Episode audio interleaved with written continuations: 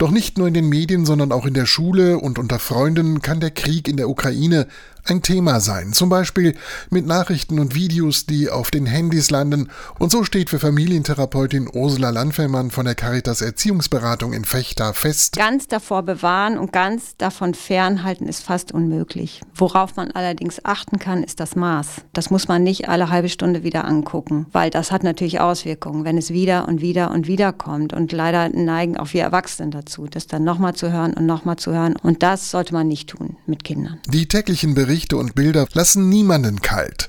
So sollten auch die Eltern mit ihren Kindern darüber reden, was sie dabei empfinden und was sie beunruhigt und nicht so tun, als wäre nichts. Auf der anderen Seite ist es genauso wichtig, den Kindern auch deutlich zu machen, dass wir hier in relativ großer Sicherheit immer noch leben können und äh, gleichzeitig das eben auch runterbrechen auf das Leben des Kindes. Also wir als Mama und Papa werden alles tun, was uns möglich ist, um dich gut zu schützen. Wichtig ist vor allem, die Kinder nicht allein zu lassen mit den Bildern und Berichten vom Krieg in Europa, diese täglich bewusst, aber auch nebenbei aufnehmen und registrieren. Je nach Alter der Kinder sollte man durchaus mit den Kindern darüber ins Gespräch gehen und einfach hören, was haben die Kinder für Fragen dazu. Und jetzt nicht großartige Erklärungen den Kindern überstülpen, sondern auf die Fragen antworten antworten, die die Kinder haben, damit sie das an Informationen kriegen, was sie brauchen. Das sagt Familientherapeutin Ursula Landfermann von der Caritas Erziehungsberatung in Fechter.